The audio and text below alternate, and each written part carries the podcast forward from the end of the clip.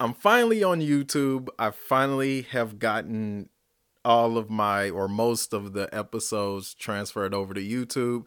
So Chris Moss podcast is finally on YouTube. I'm back on Instagram. Things are in full swing. And so um yeah, I have expanded my horizon.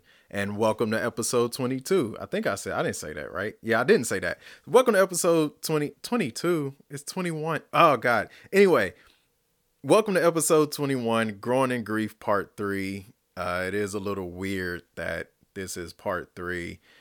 And the reason, because, um, and the reason for that, the reason why I say it's weird, in part one and two of Growing in Grief, as you guys know, if you haven't heard parts one and two, Growing in Grief, September 2019, my mother passed away who was really my grandmother, but she raised me. So, you know, to me, that's mama. Um, she passed away September 2019. And since part two, Growing in Grief, uh, my grandfather, her, hus- her husband, passed away January 2020 before the pandemic and all this craziness. And then six months later, July 2020, um, their daughter, my aunt, passed away. And the crazy part is they raised me. So it's like the people who raised me are gone, you know. Um so it's been going on it's been about a year and a half or going on 2 years since my grandmother passed. It's been a year and 4 months since my grandfather passed and um it's coming up on a year since my aunt passed. So it's been about 10 months.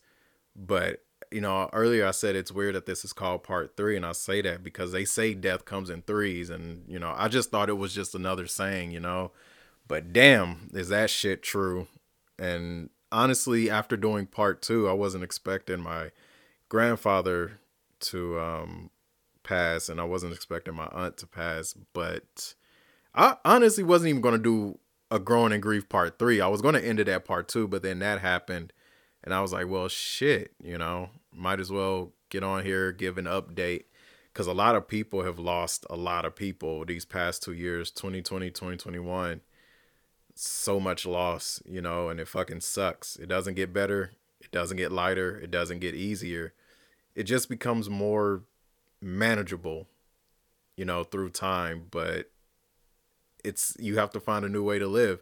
Grief doesn't leave you, it literally becomes a part of you like a scar, you know. Um, I uh, if you haven't heard, uh, listened to Growing in Grief Part Two or Part One, it was either Part One or Part Two where I said, you know, grief, losing somebody that you're close to, losing a loved one, or losing a friend or anybody to death is like, it's like being a burn victim. You know, those scars are there to stay and for the rest of your life until it's your time. And so, you know, some days are better than others, but you got to keep moving forward take things one day at a time. And it baffles me how death and loss is one of those things that we just cannot adapt to.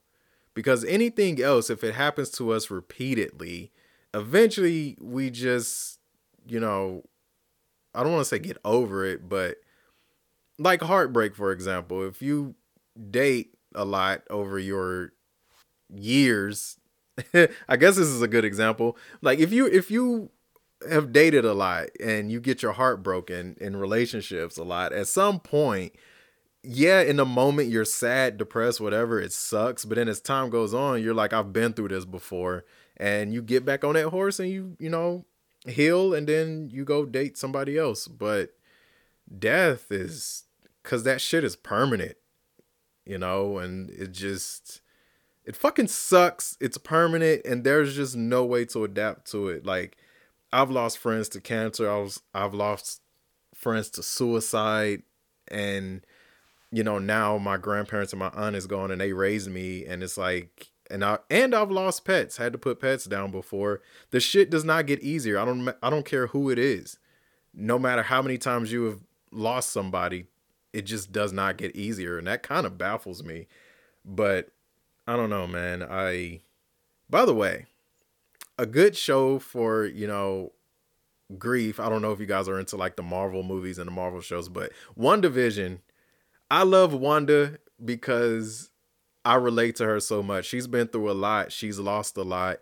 And basically, WandaVision is about grief, you know? So, and honestly, I envy her a little bit because in the show, if you haven't watched it, she creates an alternate or false reality where basically her husband, her husband got murdered by Thanos, whatever.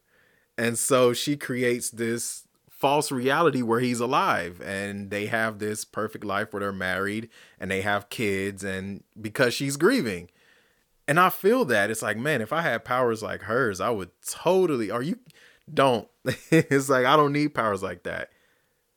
Because maybe, you know, just probably not even on purpose, but it's just or hell on purpose. I would create a reality where my grandparents and aunt would be alive again and everything would be fine, but that's more of not dealing with your emotions rather than, you know, I don't know.